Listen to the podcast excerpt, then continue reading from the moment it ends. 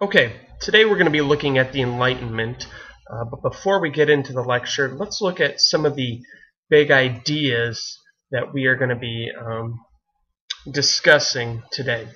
Uh, the first one is going to be explain how science led to the Enlightenment. The second is explain the effects uh, Enlightenment philosophers had on government and society. And the final one, which applies not only to this uh, short lesson but also the unit, identify the causes and consequences of major political revolutions. So knowing that, let's move on. Before we can talk about the Enlightenment, we actually have to kind of jump back in time and look at the scientific revolution, which was uh, going on in Europe uh, between the 15 and 1600s. Uh, and during it, we had guys like Isaac Newton, uh, who were coming up with a lot of great ideas. Uh, and not that they were inventing anything, but more so discovering things. Things like gravity.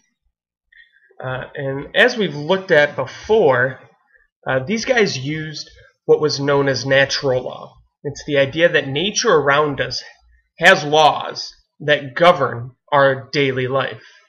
Um, not laws in the sense of we think of them, but laws in the sense of it is a fact and it is set in stone. Gravity is one of those things. And the way they figured this out is simple human reason. They use their brains. Um, now, obviously, a little bit more than that, uh, using mathematics and other things, but it all stems from the fact that it came from the human mind, using reason. And so, what we're going to see with the Enlightenment is that people figured out that they could use reason to discover uh, and answer problems in science. So why couldn't we use human reason to answer problems related to social, economic, and political life? And what we are going to see is that is exactly what's going to happen, and it will lead to what we call the Enlightenment. First two people we have to look at um, were these two guys, Thomas Hobbes and John Locke, both of which were English thinkers. And these guys were around uh, during the 17th century and most notably lived through the English Civil War, which heavily influenced their ideas on human nature and the role of government. Uh, and we're going to look at these two individually, and what we'll see is uh, vast differences in their belief on those two issues. The first one, Thomas Hobbes. Thomas Hobbes, you could call him a pessimist. Uh, in his mind, he was probably more of a realist, though.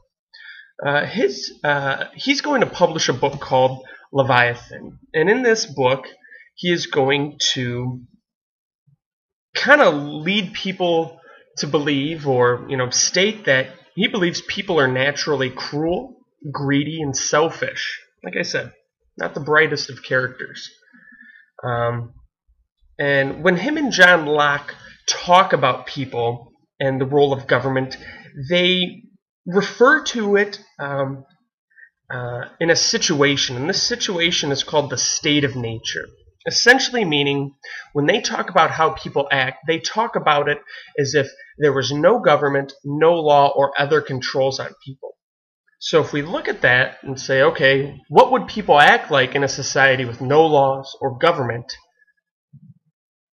What would it be? And Thomas Hobbes is going to have an opinion on that. John Locke will have an opinion on it, and you'll see they'll differ. Thomas Hobbes believed that in a state of nature without laws or government, Life would be, as he states, solitary, poor, nasty, brutish, and short. Um, not the most glowing review of people. Um, and so, to solve this problem, to solve this problem of people fighting each other and endless war and stealing and overall short lives because of this, uh, Thomas Hobbes proposes the idea, or believes in the idea of what we call a social contract. And essentially, what a social contract is, is people in a society give up some of their freedoms in order to have an organized society. Essentially, they give up their freedom to form a government to run society. And Thomas Hobbes believes that the perfect form or the preferred form of government is what we would call an absolute monarchy.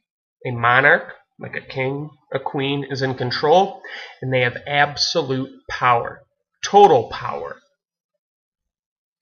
So, knowing that, let's look at the other guy, John Locke. Now, Locke is just a little different than Thomas Hobbes. Um, Locke believes in the idea of natural rights, and that these natural rights that we have come from birth. Essentially, being born guarantees you certain rights, and the rights he most uh, talks about is the right to life, liberty, and property, which may sound familiar to you.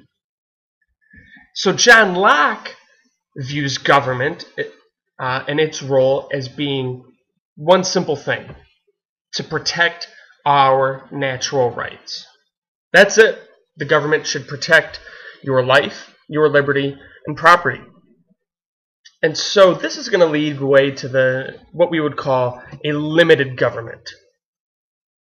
He doesn't believe it should take care of people or organize society or run society, which is vastly different than Thomas Hobbes.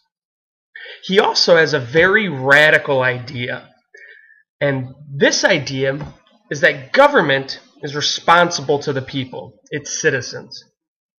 And if government violates the people's natural rights, it is the right of the people to overthrow the government, to get rid of that government. I mean, think about it this way. If the government's sole role is to protect natural rights, and it's not doing that, shouldn't it be the right of the people to get rid of that government? And this is going to be what is known as the right of revolution.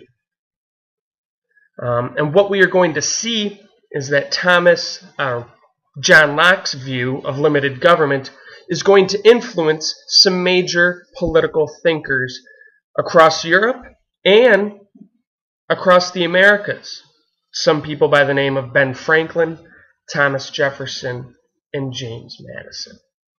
And so, this is a very, very brief, basic overview of the Enlightenment.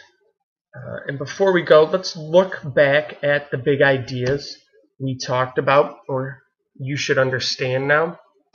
The first, explain how science led to the Enlightenment. The second, explain the effects Enlightenment philosophers had on government and society.